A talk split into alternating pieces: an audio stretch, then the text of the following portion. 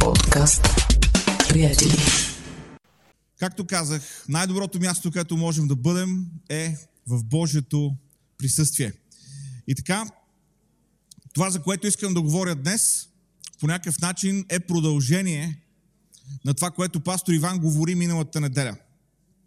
Ако не сте а, присъствали в неделя, миналата трябва да отидете в, а, или в YouTube канала, или в а, фида на църквата, в Facebook и да, и да видите предишната проповед или в подкаста да чуете проповедта. Ако сте в YouTube, тя ще се покаже тук в горния ъгъл и а, ще може да я чуете.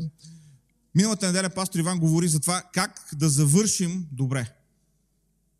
И понеже а, той от миналата неделя започна тази тематика, той, а, въпреки че не е така изявен а, фен на футбола и на спорта, обаче а, неговия баща го е водил по мачове още когато е бил малък. Той е запознат с тази игра, макар да не са го водили на който стадион, стадион трябва, но ние прощаваме всякакви такива прегрешения, в когато човек ги е извършил в незнание, разбира се. А, но той, понеже започна тази тематика спортна, в седмицата, в която беше а, финала на Лига Европа и финала на Шампионска лига, аз си казах, защо пък да не продължим с, а, с тези образи от Божието Слово, защото един от най-силните, един от най-смислените образи, който библейските автори използват по отношение на християнския живот, е образа на спортиста – и на много места в Новия Завет особено можем да видим този а, образ да се използва, особено от апостол Павел, по отношение на християнския живот. Как християнския живот много прилича на живота на спортиста. И всъщност, днес съм заглавил нашите размисли Тича и за наградата. Тича и за наградата. И ще прочетем от първото послание на апостол Павел към Коринтините, 9 глава, 24 до 27 стихове, където апостол Павел казва Нима не знаете, че всички състезатели на стадиона бягат, но само един получава наградата. Бягайте така, че вие да я спечелите. Всеки участник в едно състезание упражнява самоконтрол във всичко, за да бъде увенчан с тленен лавров венец. А ние се състезаваме, за да спечелим венец, който трае вечно. Ето така бягам аз, като човек, който има цел. И така се буксирам, казва Павел, като човек, който не нанася удари във въздуха.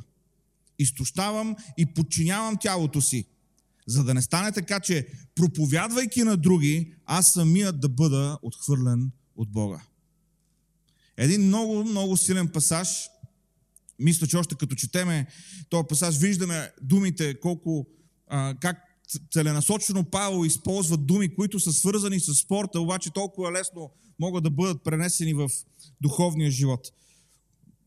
Явно спортът не е бил популярен само през вековете или само в наши дни, макар по времето на апостол Павел да не е имал Шампионска лига и Лига Европа, все пак е имало Олимпийски игри и те са били голямо събитие.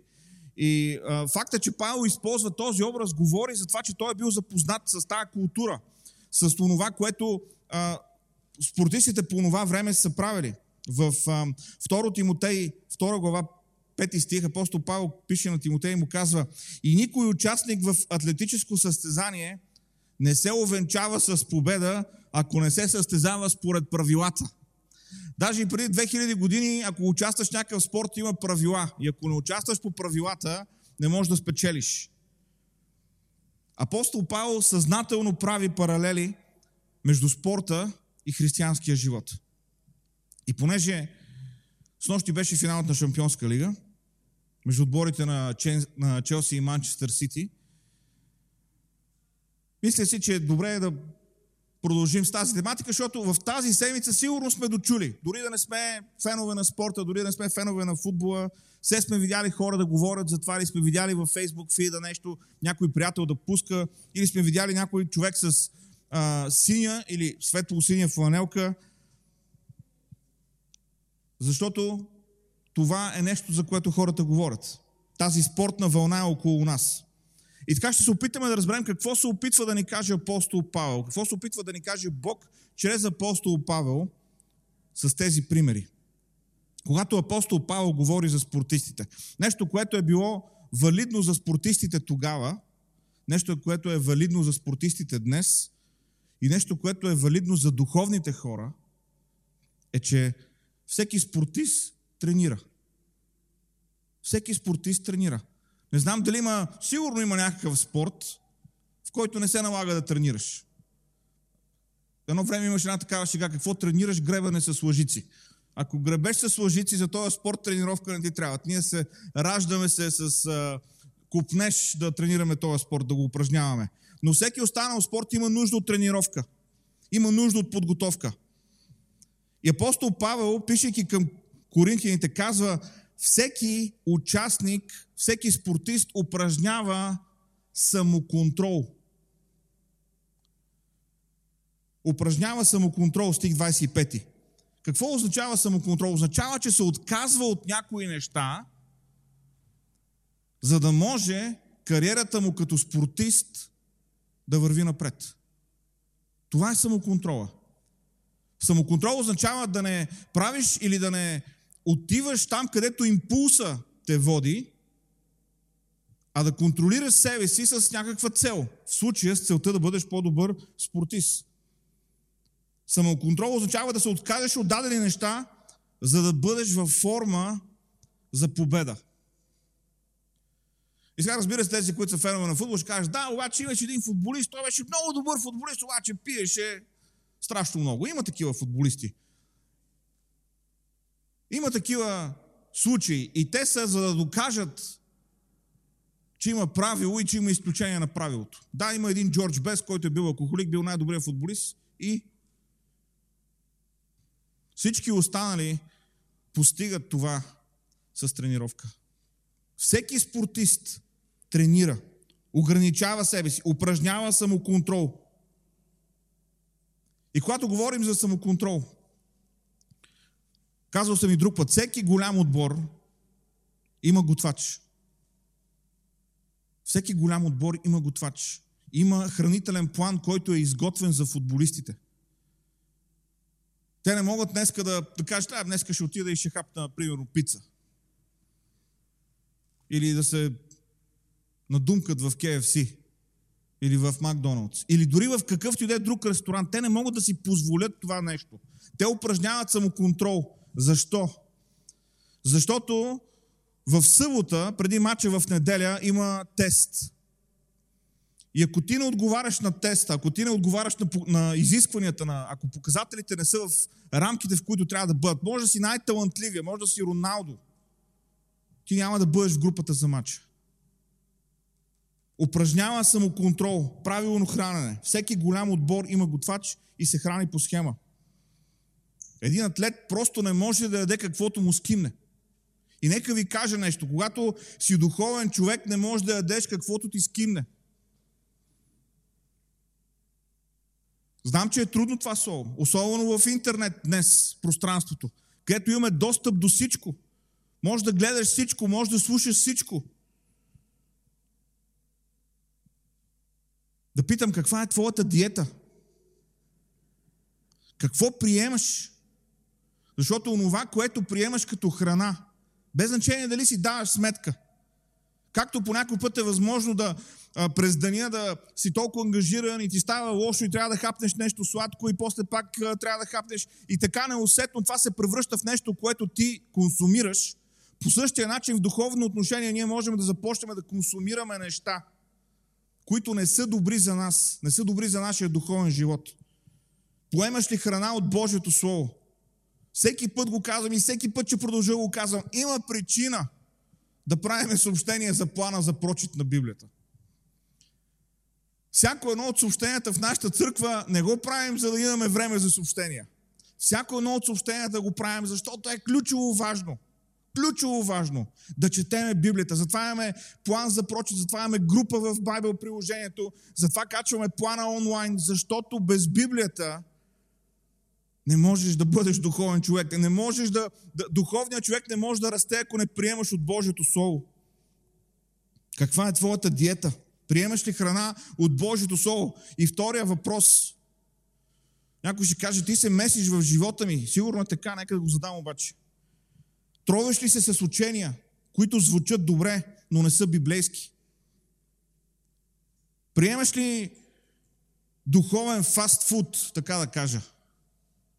О, колко добре звучи! Само го изповядай и ще го имаш.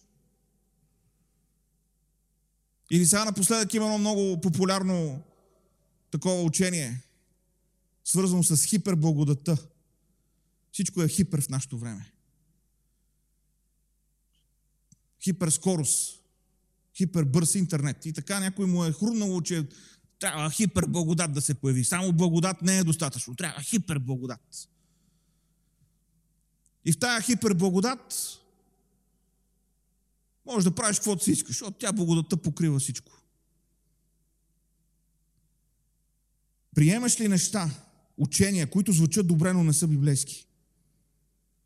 Те са като тези постоянни реклами, които може да видим по телевизията, свързани с отслабването. Вземи си го това хапче, то е вълшебно. Пиеш и само след две седмици вече има резултат.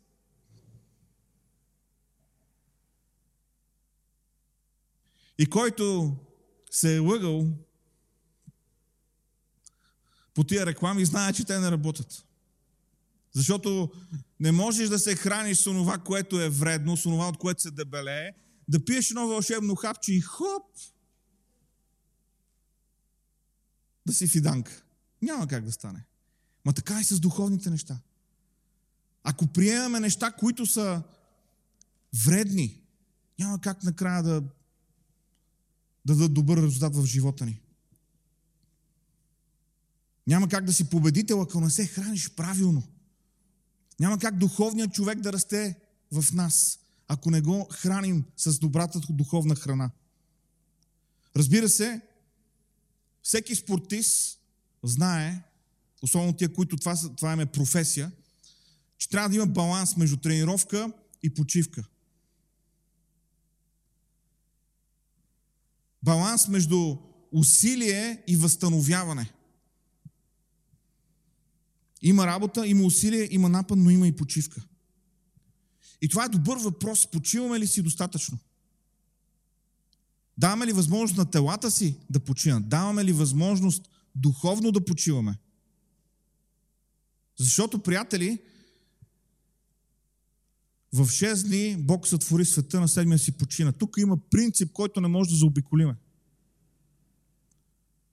И ако го заобикаляш твърде дълго време и си мислиш, че нещата работят, искам да ти, да ти кажа нещо. Нещата ще работят за известно време.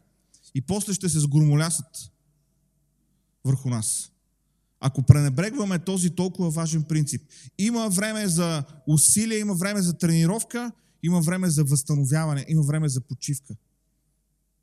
И ние трябва да бъдем съзнателни в това отношение. Спомням си, преди години питах един футболист, който на 34 години, 35 години покаваше завидна форма. Тичаше. Разбира се, това е по някакъв начин и даденост на футболиста, но те го питаха, каква е тайната на твоето спортно дълголетие? И той каза две неща. Хранене и възстановяване. Хранене и възстановяване. Приятели, нека ви кажа нещо. Духовният човек не може да расте в нас, ако няма правилно хранене, ако няма възстановяване. Всеки, който е спортист, тренира. И това включва ограничаване, включва този режим на упражняване на самоконтрол. Това е Божият начин. Това е първото нещо. Второто нещо, което искам да споделя от спортния живот днес. Всеки спортист има екип и треньор. Ма екип не е екип облечен, е екип от хора, които работят, за да може той да е във форма.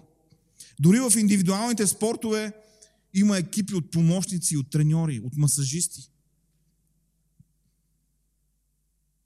Спомням си един български футболист, разказваше как когато отишъл в първия голям отбор, в който е играл, бил впечатлен от това, че за всеки футболист, който е в съблеканата, има отделен масажист, който подготвя мускулите му, за да може в момента, в който започне матча, той да е в оптимална температура, да е, да е а, раздвижен, да е разтегнат, за да може да е готов за матча. Всеки футболист има масажист за него. Всеки спортист има екип и треньор. Защо? Защото победата, чуйте внимателно, победата винаги е плод на колективно усилие. Затова в Новия Завет имаме общност, имаме църква, еклесия. Църквата не е сграда, църквата не са тухли, не са хоросан, не е сграда с купол и кръст отгоре. Това е храм. Църквата, това са хората. Това е, в Библията църквата са хората. Еклесия. Изведените хора, отделените хора на Бога. Тоест има общност. Има семейство. Има екип. Защото победата винаги е плод на колективно усилие. Тя е резултат от задружна и качествена работа. Разбира се, в ума ни винаги изпъква един победител. Един, който е най-добър, може би. Когато питат края на футбола, Пеле, каква е тайната? Защо си толкова добър? Как е възможно да си най-младия световен шампион в историята и да, да имаш това футболно дълголетие и да играеш толкова време? Знаете ли какво отговаря това? Всеки може да бъде Пеле, когато играе до Гаринча. Гаринча е бил един нападател по крилото. Единият му крак е бил по-къс от другия. И когато играе, понеже баланса му не е като на останалите футболисти, е можел да, да, да заблуждава, да лъже противниковите играчи. И за повечето голове на Пеле в националния отбор, този, който му подава топката е Гаринча. И Пеле казва, всеки може да бъде Пеле, когато играе до Гаринча. Става въпрос за екип. Хората знаят Пеле. Краля на футбола. Но там има отбор. Има други хора, които допринасят. И без тях това няма да се случи. Днес зад спортиста има хора, които го тренират, хора, които го хранят, хора, които го масажират, хора, които го лекуват. Подготвят, планират тактика, чертаят схема на терена, празни пространства, през които да мине футболиста, за да може да намери най-добрата ситуация. Когато с нощи Челси спечелиха финала, Медал не взеха само 11-те, които бяха на терена. Медал взеха треньорите. Медал взеха резервните футболисти. Медал взеха останалите хора, които са част от тая победа. Които са част от този екип. Всички тези хора допринасят за победата. Ние не сме самодостатъчни и не можем да бъдем. Ние се нуждаем от общност. И винаги ми е много забавно, когато има хора, които се опитват да бъдат самодостатъчни. Колко, може, колко самодостатъчен можеш да бъдеш? Ще отидеш, ще отида в гората и ще живея сам. И, съ, и ще съм самодостатъчен. За някои неща ще успееш, ма като се разболееш, какво ще правиш? Можеш ли да си самодостатъчен лекар за себе си? Ако ти се щупи нещо, което ползваш и не можеш да го поправиш, какво правиш тогава? Можеш ли да си самодостатъчен? Ние имаме обществото се е превърнало в тая голяма, широка общност, в която, от която ние сме част. Църквата е първообраза на тая общност. Където сме събрани, където се подкрепяме, където се предизвикваме, където някой път се ядосваме. Но сме заедно. И в това заедно имаме победа, която постигаме заедно. Заедно работим за Божието царство. Заедно напредваме. Когато си служим един на друг с дарбите и възможностите, и възможностите си, ние си помагаме в това поприще, в това състезание. Другата причина, поради която е важно да помним, че по същия начин, както спортиста има екип, треньори, които работят за него, и това се отнася за духовния живот, е, че всеки има нужда от коректив в своя живот. Всеки има нужда от коректив. Най-големите трагедии се случват в отбори, в които футболистите започват да се държат надменно и да не слушат треньора. Които и да са те.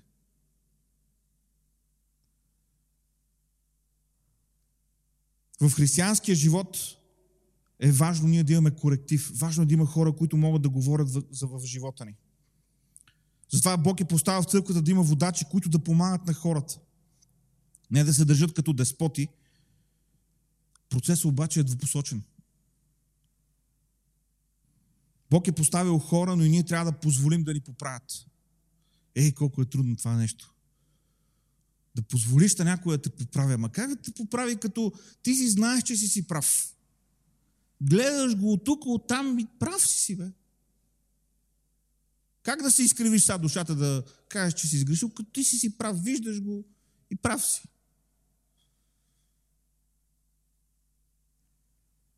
За да има победа, трябва да подлежиме на корекция. Трябва да чуем поправление. Трябва да приемем поправление. Това е Божият модел. Всеки спортист тренира, упражнява самоконтрол.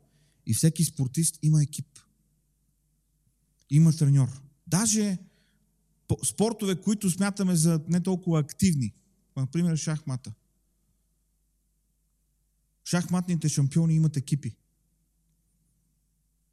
Имат хора, с които тренират, имат хора, които определят дори храната им.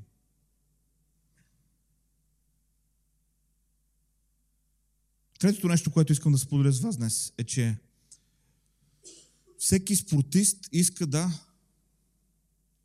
победи. Абсолютно вярно. Всеки спортист иска да победи. Дори у нези, които отиват на Олимпиадата просто нали, за олимпийския принцип, тайно се надяват нещо да се случи и да могат да победят. Какво е победата? В какво се изразява тя? Разбира се, в златния медал, тогава, когато става въпрос за състезания. Ето вчера има финал, едните се радват, другите плачат. Макар, че да си на финала също е победа само по себе си. Има ли обаче значение как се достига победата? Разбира се, че има. Има значение. Защото, както прочетохме в ония стих от а, Тимотей, в който Павло му пише, че човек може да спечели, спортист може да спечели само ако се състезава по правилата. Тоест, важно е не само да си добър професионалист, да си добър спортист. Важно е не само да искаш, защото ние сме добри на искане да спечелиме. Важно е да играеш по правилата. Важно е да играеш по правилата. Да се състезаваме според правилата. Получава се награда, само ако всичко е ферплей. И знаете ли, днес е възможно да надхитриш системата. Трудно е, но е възможно. Възможно е да вземеш някое препаратче, да нещо да се направи, да нещо да се скрие, някой да направи нещо неспортсменско и това да окаже а, влияние на крайния резултат. Спомням си преди много години един финал на световното първенство и един гол на Марадона с ръка. Възможно е да се случат такива неща. Възможно е да надхитриш системата. Възможно е да надхитриш тази система тук обаче. Она система горе не може да надхитриш, защото там всичко се вижда. Там всичко е ясно до намеренията на сърцето, до уния неща, които даже ние не си не даваме сметка, че са в нас. Затова е толкова важно да правим всичко възможно, всичко по силите си, да се състезаваме по правилата. За духовни неща говоря. Живота ни за Бога да бъде ферплей. Да няма двойствен живот. И после да очакваме медал. Искам за малко да поговорим за този ферплей в живота на християнина. В какво се изразява. Две неща, на които искам да наблегна. На първо място, трябва да дадем възможност на Святия Дух да работи в нас. Ние не можем да подходим към християнския живот от позицията на експертиза, от позицията на хора, които знаеме какво се иска. Не, ние не знаеме. Не, ние сме неспособни. Не, ние сме слаби. И ако Бог не ни помогне, ние не можем да живеем за Него. Божието Слово казва, че човешката праведност, т.е. онова, което човек най-високо може да стигне, човешката праведност е като мръсна дрипа. Ние се нуждаем от силата на Святия Дух. Ние се нуждаем да дадем възможност на Святия Дух да работи в нас и да ни променя. Човек може да промени много неща, ако е решителен, ако си науми нещо да направи, да, да промени. Има много неща, които човек може да промени.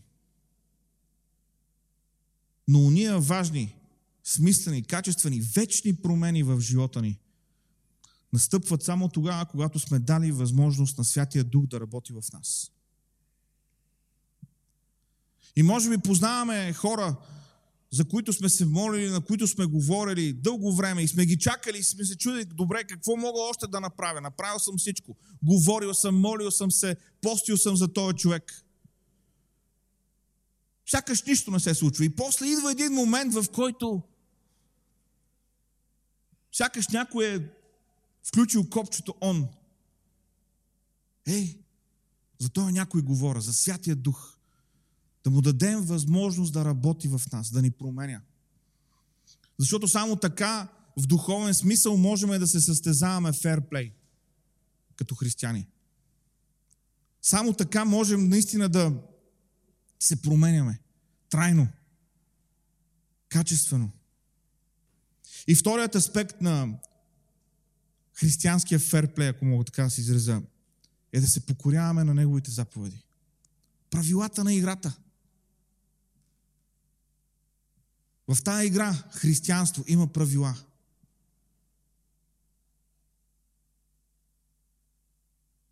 Бог ни е дал ръководство за ползване. Да, любовно писмо, но също така и ръководство за ползване. Дал ни е наръчник. И за разлика от а, правилата на футболната игра, които са търпели промяна от създаването на футбола до днес,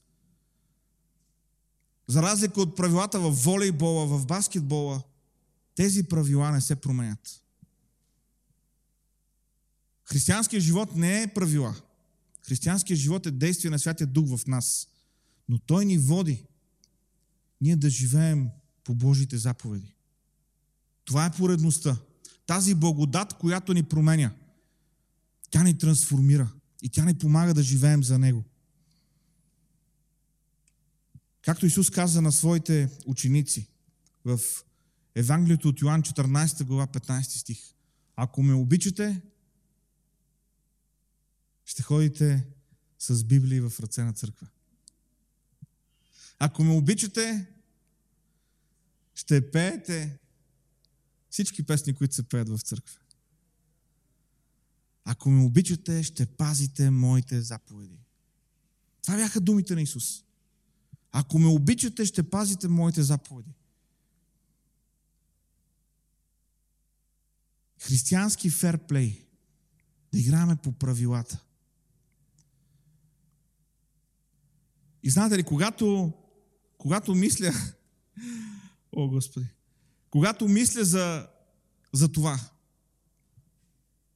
за християнския живот, точно в светлината на действието на Святия Дух и на пазенето на неговите, заповеди, колко колко забавно изглеждаме тогава, когато се опитваме да се преструваме в християнството.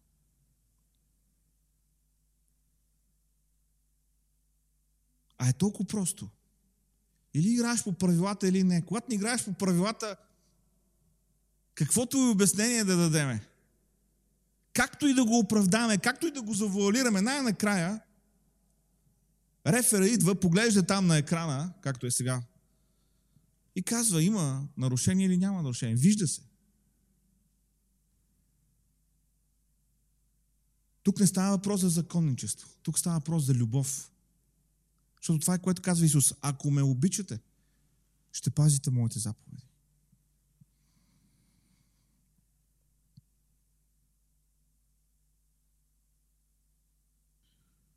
Тръгнахме днес от Шампионска лига, обаче говорим за сериозни неща. Защото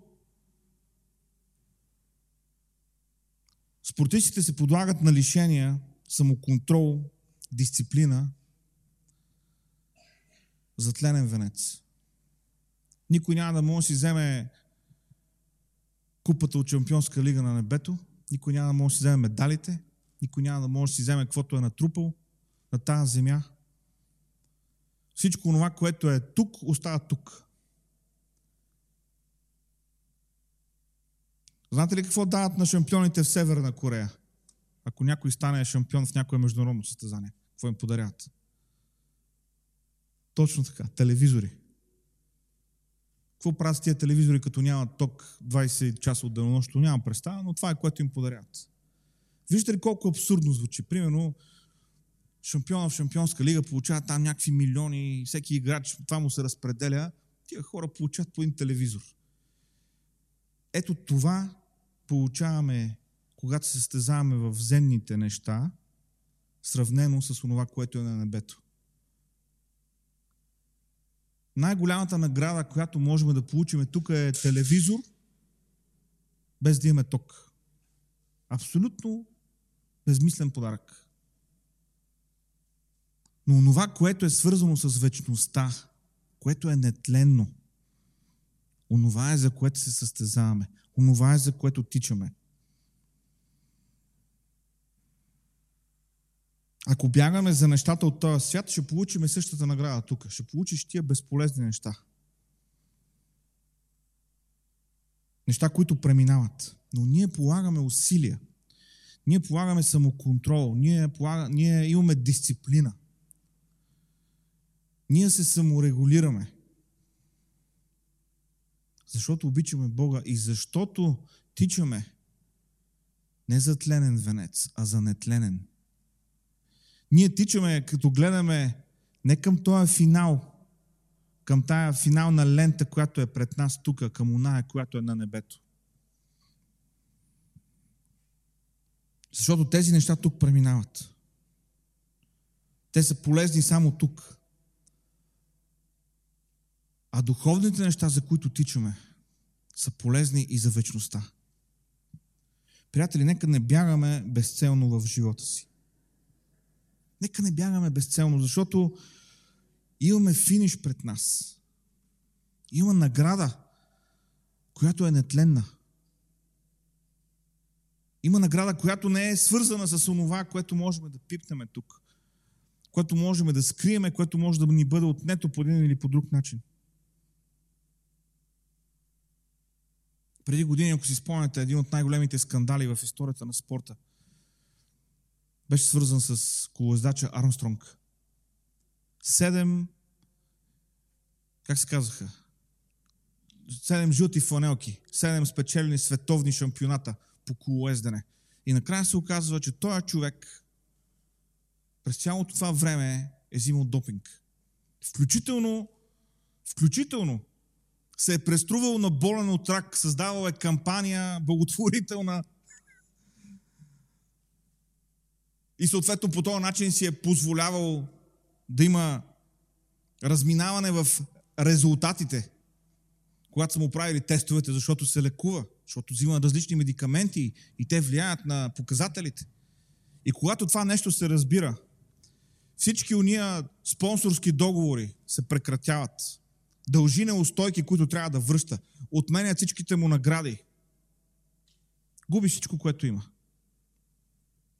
Напълно възможно е онова, което някой спечели тук, по един или друг начин да бъде отнето. Но тогава, когато тичаме за вечна награда, никой не може да ни вземе онова, за което тичаме, понеже Той е у Бога. И Той вижда всичко. Да не бягаме безцелно в живота си. Да не удряме въздуха, както казва Павел. Аз не удрям като такъв, който бие въздуха.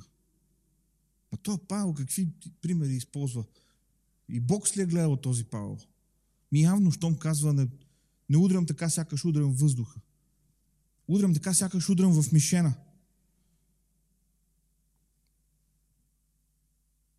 Когато двама боксера излезат на ринга, всеки удар е премерен. Те не могат постоянно да правят така, с надеждата, че някой от тия удари ще попадне, защото в тая среда, в тая концентрация, всяко движение е изразходване на енергия. Всеки удар, който не попада в целта, отслабва тялото. И затова Павел използва този образ. Той казва, аз, аз не, не, не удрям на празно. Аз не правя такива движения. Аз се стрема всеки мой удар да бъде в целта, да бъде в мишената. Това е важно. Да бъдем преднамерени, да бъдем целенасочени в християнския си живот. Понеже, приятели, тичаме за вечна награда. Понеже тичаме за вечна награда. Понеже тичаме не просто само ние да спечелим, тичаме, за да можем да увлечем други, които не тичат или които тичат в обратна посока. Тичаме, за да можем да ги увлечем и тях да тичат към тази вечна награда. Тичаме, за да можем заедно да стигнем до тази вечна награда.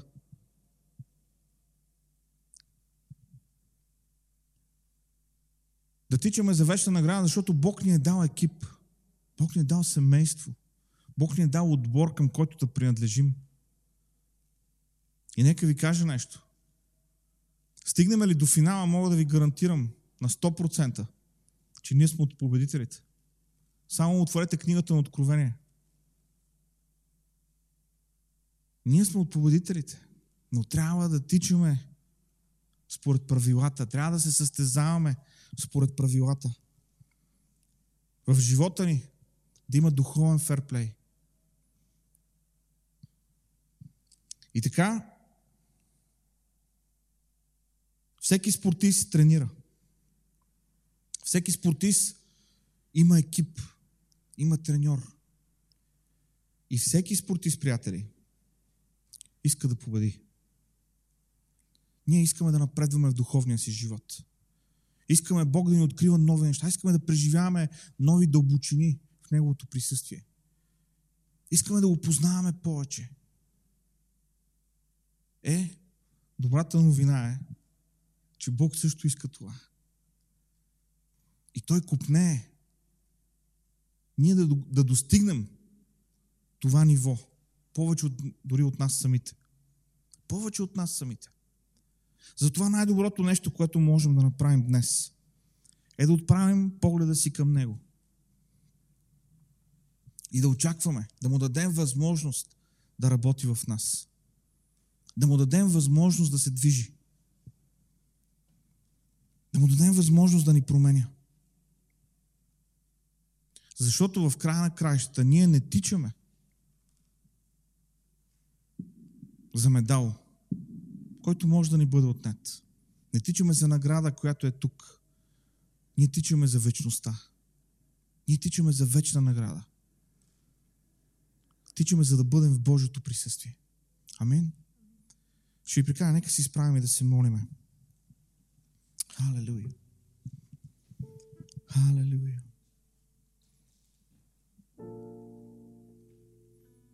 Халелуя, Господи. Халелуя, Господи. Боже, днес, днес, днес заставаме пред Теб. И Господи, днес Те молим, работи в нас. Святи души, даваме Ти свобода да се движиш в живота ни. Святи души, даваме Ти правото да ни променеш. Толкова често ние се вкопчваме в нея наши неща, с които сме свикнали. Господи, днес Ти даваме правото да ни промениш. Днес Ти даваме правото да ни моделираш според Твоята воля. Господи, помогни ни да, да разберем този образ от Твоето Слово.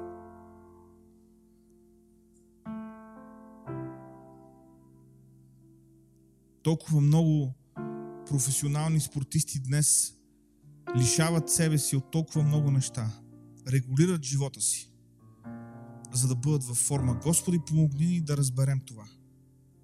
Колко е важно за нашия духовен живот.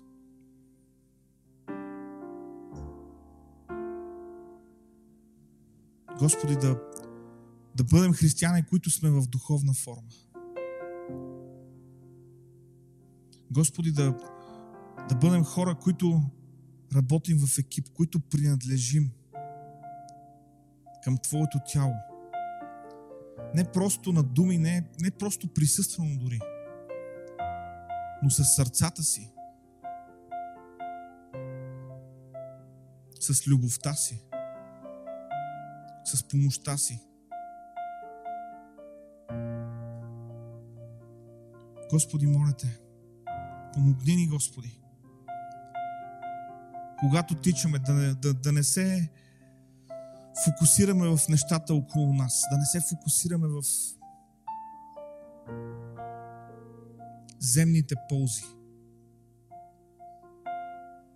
Да, дори да не се фокусираме в, в уния земни ползи, които имаме тогава, когато водим духовен живот. Но Господи да гледаме към Теб. Но Господи да очакваме от Теб. Но Господи да бъдем движени от Теб.